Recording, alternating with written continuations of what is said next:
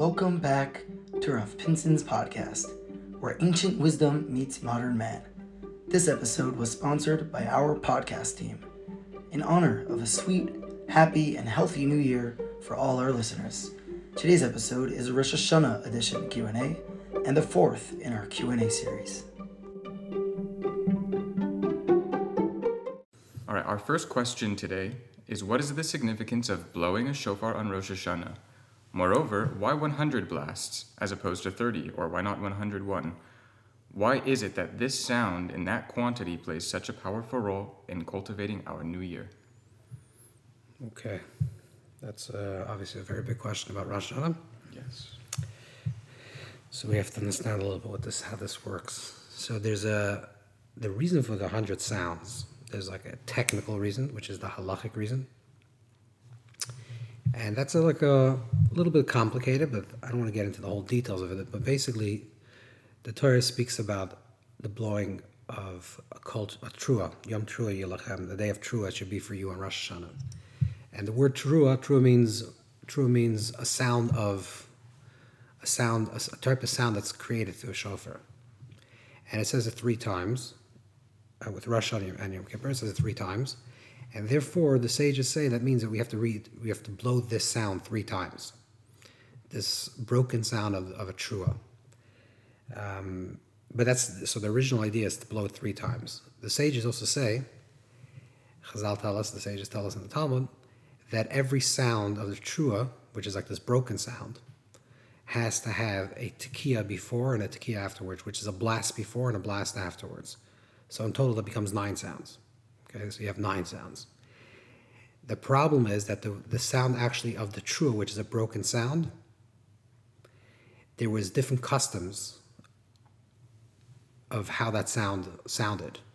Was it broken into tiny little short bursts of sounds, or were they sh- longer bursts of cryings? One, one was called classically called a shvarim, which is a broken sound, which is three longer, shorter sounds, or a trua, which is nine smaller sounds. And there were three different customs here. I know this is technical. One custom was that that you blew the sh- the shvarim sound, which is three smaller sounds. So you, you blew a tekiah, a blast, three small sounds, a blast, and you did it three times. One was that you blew a tekiah, a blast, and a trua sound, which is nine little smaller sounds, and then a tekiah. So blast, nine small sounds, and a blast. A third custom was that you did both, a shvarim and a trua. And it came a certain period in time, the time of Rabbi Avua, which is a time when after the destruction of the second Beis Hamikdash, after the destruction of the temple, and certainly after the time when Jews began to be dispersed throughout the world. So Ravua was matakin, was set up and established that all communities should do all three practices. So like this, there'll be a consistency of practice. So the total number, instead of being nine, if you add all those other two, it turns out into 30 sounds. That's how we get the original 30 sounds of the shofar. Okay, so from three to 9 to 30. That's how it developed. And in that itself, there's also different variations of that, of when we blow these 30 sounds. Do we blow them before, before them, either before the prayers? Do we blow them during the prayer, during the silent prayer? Do we blow it during the repetition of the prayers? Then you have total of 90. Then you, at, at the end of the conclusion, you end up coming up with 100 sounds. That's like the technical, halachic, you know, law-based reason for that. But there's a deeper reason for the hundred sounds, which is also brought down in, uh, it's actually brought down in the Medrash, in the classical interpretations of the rabbis.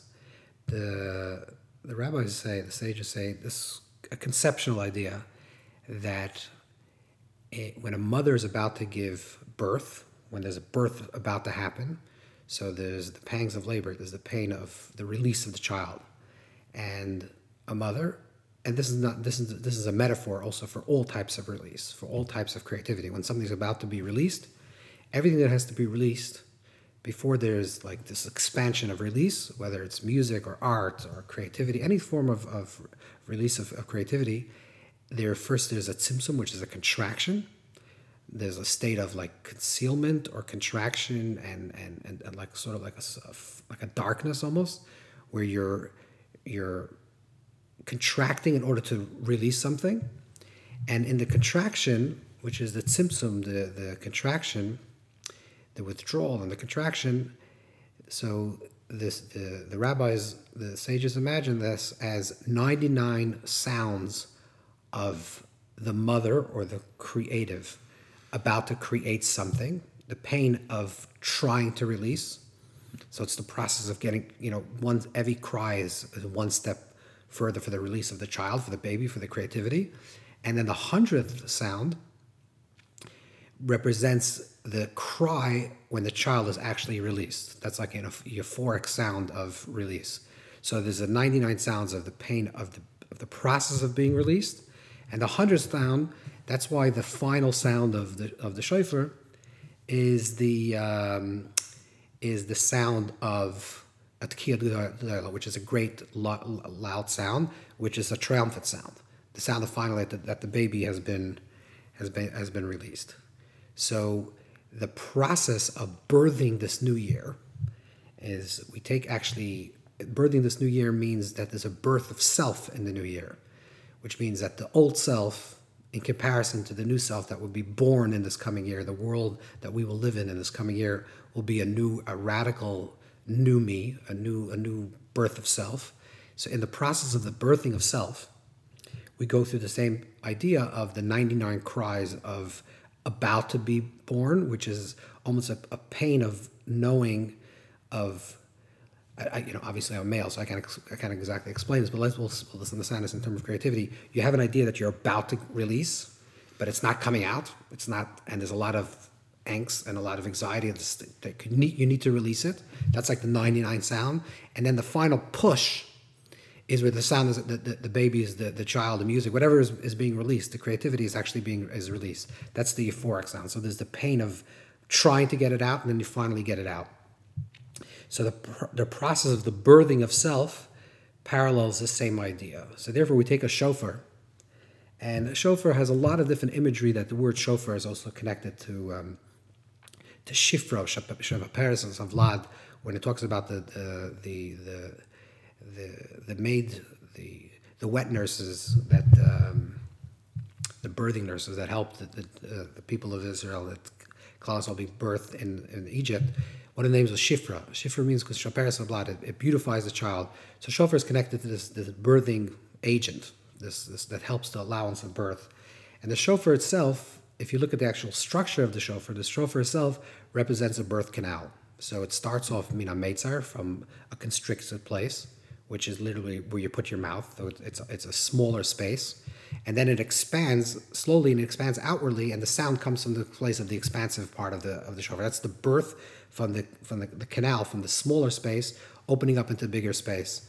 So much so, this is actually not only a technical reason that we blow the shofar that way because it's easier to blow from the smaller space to the bigger space, but according to the to Yerushalmi, to the Jerusalem Talmud, if you flip it around and you blow from the wider space you blow the shofar, you're not you didn't fulfill your obligation. Technically, if you can get a sound out from the other direction, you didn't fulfill your obligation because the idea of the shofar is that it has to come from that from that space. It has to come from the constricted place, and then it, the release finally into the into the larger space. This is what we say on, on Rosh Hashanah. We say the idea of we continuously pray and say these words Hayom Harasolam. Today is the the pregnancy of the world, the world is pregnant with the possibility of birthing itself, and we are in a possibility of birthing itself. But the Avudram and Tzaddik Yalar, others say that the word harasalam, the idea of, birth, of pregnancy, also can refer to birth. That Ayom Harasalam today is the birthday of the world. Today, the, the, the, there is a birthing of, of, of the creation. Therefore, we blow. Remember, we talked in the beginning. We said that there are nine sounds. That um, that the nine sounds the nine main sounds, right? Three times with the key and before and after. So the nine, according to the Sefer Keach and sort of the early commentaries, say that the nine corresponds to the nine months of, of pregnancy. So there's nine months of pregnancy. That's why you also say nine verses in the in the in the in the, in the verses that we speak about, Machas, Harness, and Shofars, what we speak about in the prayers. The idea of, of the nine months of pregnancy, and then finally there's the release. So this is this is the idea of in general this releasing from the from the space of the constriction to the space of expansiveness, and that's done through a cry, the cry of the cry of birth. And in general, we start the year we start the year with this with this sound because one of the you know when a child is born, let's say for using this image, when a child is born, if God forbid a child is born and doesn't doesn't cry, so the first thing that they do is that they give a little spank to the baby because they, want the baby to cry, because crying, the idea of of vibration, of movement, of tnua, is represents life. Silence, silence which represents the state within the womb, is when the child is within the womb is a, is a, is a place of silence. That's why after 120, a person enters a, a, a, different world where there's no longer movement. It's called as Yorde Duma, the world of Duma, of silence. And the angel of death is called Duma, silence, because life represents movement and vibration and expression. So we, we the, the idea of beginning beginning this the, the new year is we're going from the place of if we're the baby itself, so to speak, we're both the mother and the babies in, in this, this, analogy. We're both the one that's giving birth and both the one that's birthing because we're giving birth to ourselves, that we, we, we give birth to our own selves.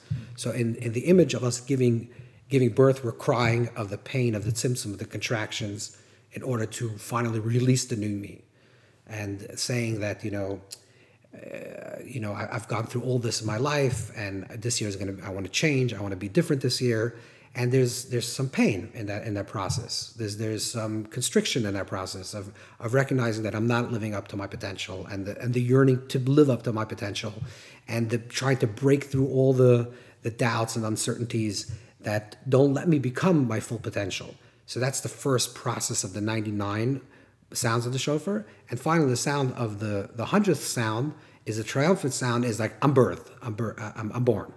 I'm, I'm, I'm, born again into this into this new year, and I'm I birth myself, obviously with the with the strength, the koyach, the power of the of the Creator, that I'm birthing myself into this into this new reality, to the new potential of myself that's going to be revealed in this world, and that's the sound of the hundredth sound of the blow. In terms of us being the baby that's actually being born, we're going from a place of silence, where we're the quietness of self, because there, our self is not yet being expressed. We're sitting as sort of like in this tzimtzum state, contract, contracted space, that we're not yet fully expressing our full potential. And in comparison to our potential that could be born into the next year, the year that we just live now is silent. I mean, it's not it's not teeming with life and teeming with vibration and, and, and energy. So the, the the process of beginning the new year is with this process of the expression, the, the like the the exhaling exhaling ourselves into this coming year, to say that now we're we're present, and we're going to be fully alive and vibrant. Not not duma, not silent. We're going to be fully fully expressive in this in this coming year. That's the birth of the self within the final blast of the triumphant sound of the final sound of the shofar. Thank you. Our next question is why is there an emphasis on symbolic foods on Rosh Hashanah? Apples dipped in honey, head of a fish, etc. Why food and why the names of the food? I guess the names. You mean why? Because the names are representative of things. Correct. Mm-hmm. So, so this go, this this is actually uh, something that already says in the in the Gemara. Says in the Talmud, and the Gemara says it's twice. Once in Krisos, and page Vav Aleph, six A, and once in Horayos at the end of Horayos Yud Beis. And it's interesting that the, the Gemara over there, the, the Talmud, the way it phrases it, is Abaye says, one of the great sages of the Talmud says, that now that we establish that Simon and Milsahi, that the idea of an omen, it has value. It talks about different things that are in related to that context of related to types of omens. It says that therefore, in the beginning of the year, we should, in one version in of the Gemara in Krisos, it says lemechel. Therefore, we should eat certain foods. And in the other version, in Horayos, it actually says lemechse. We should see different foods. So it's not about eating, just about seeing it. There's another version in the Ran that says you should bring it to the table. It doesn't not seeing it, not seeing it. It should, be brought to the table. Now, what what's the reason for these foods? We'll talk about in a second how this works. So Rashi, the classic commentator over there, says that the reason why the Talmud, then the Talmud lists of different types of foods that we do. So Rashi says there that one of the reasons is the reason is because these foods represent foods that quicken to ripen. So therefore, it represents like a blessing that's coming in quickly. Or other commentators say that these are foods that represent that not represent that actually have a sweet taste. So it represents having a sweet year. Um, and then the more traditional way of understanding it, the way it's colloquially understood today, is that these different fruits that we eat, or apple and honey, whatever, the fish, whatever the foods that we eat, they represent because in their name they represent they have some connection to what we're trying to create. So, for example, um, we eat ruvia. Ruvia is uh, is a fenugreek. It's like a type of herb. But it says this is what Chazal, the sages say we eat the idea of a ruvia, this type of herb. Why? Because we eat ruvia because it should be marba. We should ruvia in Hebrew comes also from the word roiv in Hebrew, which is a lot. So we should have a lot of merit. So therefore, we eat this food that should have a lot of merit. But the uh, the Shalah, a classic uh, Kabbalistic commentator, in the 1600s, the, the Shalah Kodesh writes that um, that if you take the word ruvia, which means a lot, it should merit, we should merit, have a lot of merits. You can also say a lot can be a lot of sins. Like, you know, why does a lot have to be a lot, a lot of merit? So therefore, he says, and he brings down also the Meiri brings this down, that it really means that you should you should have intention when you eat it to pray and daven, say this this food symbolically represents something that's sweet, ripens quickly, and represents in its name something that says a lot. So therefore, I'm going to pray that I should have a lot of merit this year, and I should have a meritorious year to follow. So it, the, the idea of the eating, eating is a very visceral way of, of intake. So you're taking something from the outside, you're, you're bringing like you're, you're embodying it, you're becoming you're becoming into your into, into your body. So it's a way to say this idea is symbolic of this concept, whether because of its sound or because of its the way it looks or the way it tastes or you know whatever however you understand it. And because of that it awakens within me a certain response. So the the omen itself is not something inherent within the thing that has like you know magical power but it's more this this this eating of this type of food will remind me of what I'm actually praying for what it, what it should be doing to me. So it's a symbolic way of, of reminding myself in a very physical way to do it. This is way, one way to understand the idea of a simon. A simon is like an omen. But there's also another way to understand it, which is a little bit different, which is that there is this concept of rooting blessings in something that's physical. So we find this, uh, the Ramban talks about, Nachmanides talks about this with regards to prophecy, that certain times you see that the prophet has a certain prophecy about what will happen, and then he goes ahead, or she goes ahead, and actually does something physical in this world to represent the process of what he, he just experienced in a prophetic state. So if you experience, like in the book of Yirmiyahu, Jeremiah speaks about that the fall of Babylon, and he says to take a scroll and throw it into the water. And just like the, the scroll falls into the bottom of the water, the same thing, the Babylonian uh, kingdom will, will fall, which means that there is there is a certain when we receive blessings, let's let's just, let's just think about it this way. When we receive a blessing, let's say for for a healthy new year and a good year and, and all the things that we need in this world to function as, as healthy and the healthy spiritual human beings, for the coming year, we receive them first on a spiritual dimension. First, they're like there's a download, so to speak, in a spiritual realm, and then from the spiritual realm, it then becomes manifest into the physical realm. So what we're doing when we when we eat foods that represent blessings, of course, with our intention, because that's what we're saying, like the Shalah said, not just should, it should be a lot. A lot of what? Should be a lot of blessings in our life. When we do that, we're tying the spiritual world with the physical world. So what we're doing is we're trying to draw down to say everything that we received on the spiritual world realm, on on the, on, the, on Rosh Hashanah, on the days of Rosh Hashanah, with with through our prayers, and we receive all these blessings on a spiritual realm, we're going to concretize them. We're going to draw them down into something that's physical, and therefore we're able to draw down from the physical, from the spiritual realm into the physical, into the physical realm. So that's sometimes we do something like in a very embodied practice. So it's not just I'm doing something in my mind. I want to have a lot of merit, so I'm going to think about that. What it means to have a lot of merit. I want to um, cast away my negativity. So I'm going to do that in my mind, which is really where, where it really occurs. But sometimes by doing something in a physical, manifest place, let's say doing the idea of tashlich, like going to a physical space and like literally emptying your pockets into the in this body of water, it's it's a symbolic act, but it sort of facilitates this process of drawing down something from a spiritual realm and it drawing down into the very tangible and physical space. So that's really the, the, the emphasis of what we're doing with apple and honey and all the all the different various customs that we're doing. On Rosh Hashanah is to draw down from the spiritual and like root it down into the physical world. Thank you so much. Our next question is why are there two days of Rosh Hashanah? We utilize the same exact liturgy, meaning we're praying the same thing on this in two days in a row. What are we aiming to accomplish on day one as opposed to day two? And vice versa.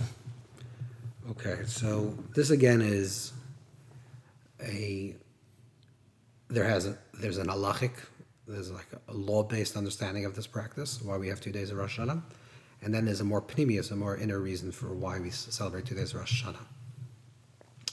And one is like from the perspective of the vessel, one is from the perspective of the light, from the oil and the kli, from the light in the vessel.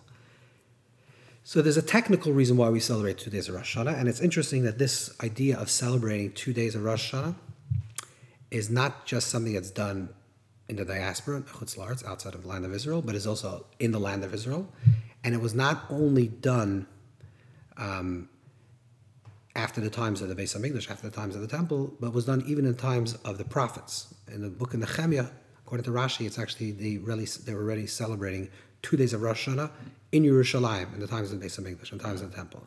So that's a, that's an old custom. And the reason for that is, um, in, in, very quickly, it's a complicated issue, but in, in very short, is that the new months, because Rosh Hashanah is the first day of the month, right? It's the first day of the seventh month. New months was not was not established through a calendar years back, but it was established through witnesses coming and testifying that they saw the new moon. Um, so therefore, normally, if let's say the let's say the the Yom Tov is the holidays in the fifteenth day of the month, let's say like or fourteenth day of the month, like Pesach and Sukkot and those Yom Tovs, the the they, they established the, the seeing of the new moon. They came to the High Court, which was in Jerusalem, in Jerusalem. They came to the High Court. They established they, that today is the first day of the month, so you know when 14 days later was exactly when it happens. Now, since Rosh Hashanah is actually the first day of the month, it's kind of complicated because on the 30th day of Elul, which is the previous month, right? So technically, you could see the moon the night before, or you couldn't have seen the moon. That's the possibility. That's why we're waiting for two witnesses to show up. So let's say it's the 30th day of Elul, which technically can also become the first day of Rosh Hashanah. Until what time could the, the witnesses show up? The witnesses can technically come until the end of the day, because if they don't come to the end of the day, then automatically the next day becomes the first day of the month. You're following this, how this works? So the 30th day of the previous month could still be the 30th day of the previous month, but the 31st day will definitely will definitely be the first day of the next month. So if witnesses don't show up in this in this time period, you know, in this 12 24 hour time period, 23 hours, you know, then the then the next day will be automatically the first day of the new month. Are you following this this analogy? Okay, so witnesses come uh, in the morning let's say in the 34th day, and they come to the high court in Jerusalem and they say, Today is the, today, we saw the moon last night. So they say, Perfect, today's Rosh Hashanah. So therefore, in the, temple, in the Beis Hamikdash, in the temple, they did all the services they had to do on Rosh Hashanah. There's special offerings that have done on Rosh Hashanah, special songs that were sang by the Levi by the, by the, on the day of Rosh Hashanah. So everything that was a service was done as a service of Rosh Hashanah. So you celebrated one day Rosh Hashanah. People that lived a journey of a few days away for for to witness to to come and tell them that they, they that they sanctified the new moon on that day would have to keep two days of Rosh Hashanah that day because they wouldn't know which day is, is, the first day of the month. But in Jerusalem, if the witnesses showed up in the morning, it wouldn't be a problem. What happens if the witnesses showed up two minutes before the day is over? Now, technically, if two witnesses show up two minutes before the day is over and they say we saw the moon last night, this day was Rosh Hashanah past tense, mm-hmm. and they only have two minutes left. So they couldn't do the offerings. They couldn't do the Skalku Levi and Bashir. They couldn't sing the song, the correct songs. But they would have to be there two minutes of Rosh Hashanah. So th- this was a problem. You're following? This was a problem. So what yes. the sages did was they said if if witnesses can come till midday about, they cannot come after midday, even though technically, according to Torah law, they could come until the end of the day. But because it would mess up the whole idea of how we served in the, in the temple, they said you cannot show up at that day. So therefore, if witnesses did show up after the hours that the that the rabbis established, they can you couldn't hear the, you couldn't testify for the seeing the new moon. What they did was they said today will continue as the day of Rosh Hashanah because we started already celebrating as Rosh Hashanah, and we'll just finish it. And tomorrow will be the real Rosh Hashanah. We'll celebrate as Rosh Hashanah. So therefore, two days of Rosh Hashanah was already an idea that was many, many thousands of years back. That's the way it was practiced. Okay, that's just the exoteric, that's the technical, halachic understanding. But there's a deeper understanding. And the deeper understanding is as follows. Outside of Israel, in the diaspora, this is according to most opinion, the Ritva, whatever, according to most opinions, this is the way it works. In Israel, wherever Jews live, it's always a one day holiday, not Rosh Hashanah, a one day holiday of Pesach, one day holiday of Shavuos, one day holiday of Sukkot, always one day. Jews that live in exile, in the diaspora, it's always two days. So the Ari, and uh, the Ari explains this idea in great length, and uh, it's explained also in Derech Tzitzacha, Likkutei at Torah, many different places explain this is the way it works. The, the idea of exile means there's a separation between something. So if you say there's there's let's say the physical world and the spiritual world, in the place of of unity, this physical and the spiritual exists simultaneously. In a place of exile, these two divide into st- separate states. So there becomes one type of, when you say that a Yom Tov, a day of holiday, is when there's an elevation, aliyah, there's an elevation of that day. Instead of being in a mundane day, it becomes a sacred day. So normally the, the physical part of the day and the spiritual part of the day are elevated in the same time. That would be the elevation of the day. But when it talks about, when it talks about, um, when it talks about um, outside of Israel, so then there is an elevation on the first day of the spiritual realm, and then on the second day there's an elevation of the physical realm. So it's divided because the whole idea of exile is separation. It means that we're outside of the space. It's a process that takes two days, one for the spiritual, one for the physical. So therefore, the Ari says that with Rosh Hashanah, there's a verse that says, Ki Yisrael hu Yaakov, that it's a day of choikli Yisrael, it's a day of, of judgment. And judgment, al judgment generally refers to food, physica, physicality. And Mishpat Yaakov, there's a judgment for the God of Jacob, which represents this, the uh, judgment of the spirituality. So the Ari says that the first day of Yom Tov, the first day of Rosh Hashanah, is a day where we're judged for our spirituality, which is also connected to the world of Leah, um, one of the matri- matriarchs. And the second day of Yom Tov represents our judgment for all the physicality that we're going to have for the coming year, which represents the matriarch of Rachel. One was beautiful on the inside, one was beautiful on the outside. One represents the physicality, one represents the spirituality. So the spirituality is on the first day, and the physicality is on the second day. It means which which just means a practical level. This means like this: on Rosh Hashanah, on the first day of Rosh Hashanah, since we're receiving the blessings for the, for the entire year to come up, that will unfold, that will unfold. On the first day of Rosh Hashanah, our meditation, our focus, and our kavanah should be: how do we receive our pnimius, our inner life, not just spirituality. Spirituality also refers to to our mental state, our emotional state, our spiritual state, how we everything that's going to unfold in our in terms of our inner life, which will be revealed and unfolded throughout the entire year, is the kernel of that blessing we receive on the first day of Rosh Hashanah. So all, all the things that are relevant to our inner life, how we have we relationships with our with our parents, with our children, with our siblings, how we with our friends, how we have how, how do we interact with people, how do we feel about ourselves, how our, what's our mental capacity, what's our spiritual elevation, everything that everything in the inner person's life, in the pnimius person's life, in the inner part of life, is focused on the first day of Rosh Hashanah. That's why it's Leah, the inner world, the world of thought this is also, incidentally, another reason why we do only the simanim. We do the, the these omens only in the first day of Rosh Hashanah, according to most opinions, not the second day, because Leah receives the simanim, the sign from Rachel. So Rachel doesn't have the simanim. Mm. She takes the sign when she's when she's she's intimate with Yaakov. She receives the signs from her, from her sister. Um, to, so she should pretend she pretends to be actually Rachel. So the first day is is is is is Leah, is spirituality, our inner world, our inner life, and the second day of Rosh Hashanah is all the blessings that we're going to receive for our physical life, for, for our manifest life in the physical world, for all the sustenance that we're going to have, and the parnasa, and the, the livelihood, and the, and the physical life, and the physical health that we're going to have, and for our family. So everything on the physical level is received on the second day. So this is why the process takes takes two days. So, the, so again, so this, the external reasons for technical reason, but the spiritual reason is because the unfolding of this intense light that's drawn down on Rosh Hashanah is first received for our, for our spiritual well-being on the first day of Rosh Hashanah and for our physical well-being on the second day of Rosh Hashanah. And then we have to articulate them throughout the year and draw down all the blessings into our life. So then why?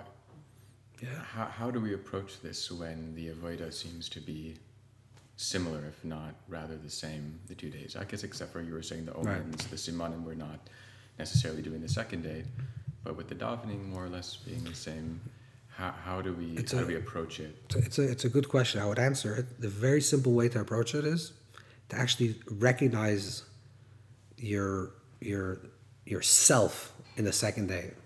There's something about the second days of everything. If you do something for the first time, there's always excitement. First time is always exciting. So everyone's always, you know, it's it's the first time I'm going to do this.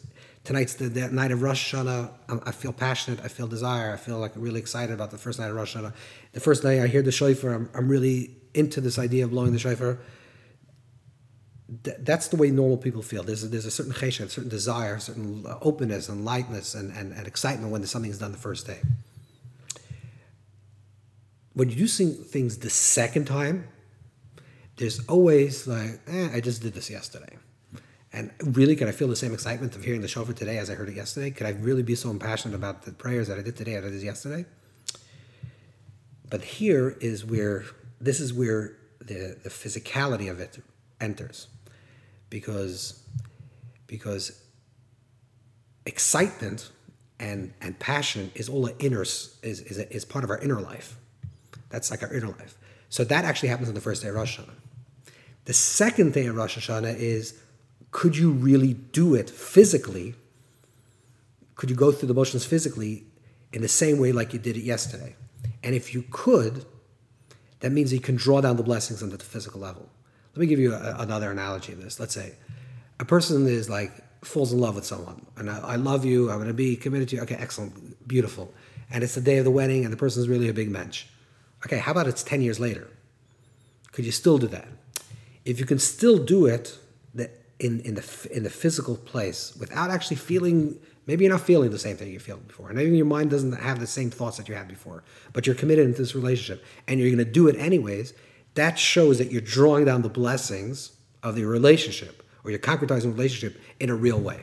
That's so that's what happens exactly on the second day of Rosh Hashanah. The second day of Rosh Hashanah, you shouldn't say, can I be inspired the same day, the second day, like the first day? Maybe not, but that's the point.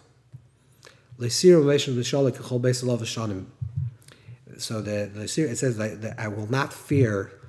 Uh, okay, I will not fear the idea of snow, of coldness, because my house, because my house is filled with doubles. This is the way it's understood. What that means is, you know, coldness and, and, and, and lack of enthusiasm means I've done it already. So I'm not enthusiastic.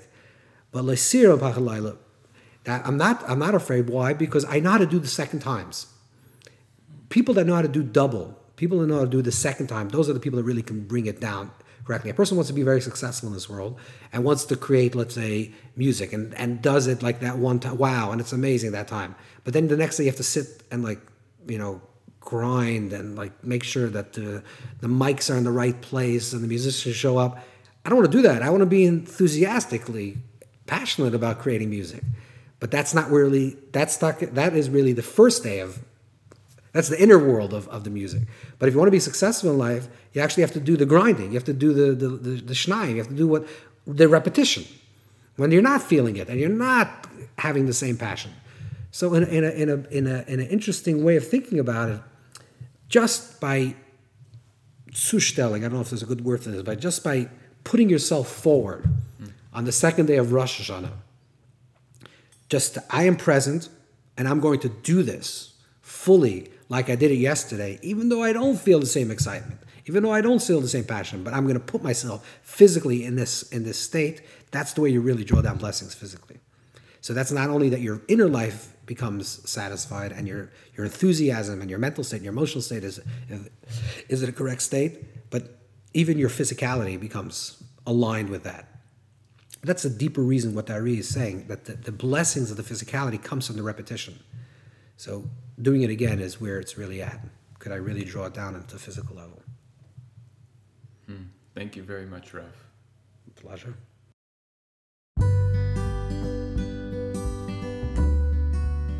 Thank you for listening to Rav Pinson's podcast. To submit questions or to sponsor a future episode, please email ravpinsonpodcast at gmail.com. The link is in the description below.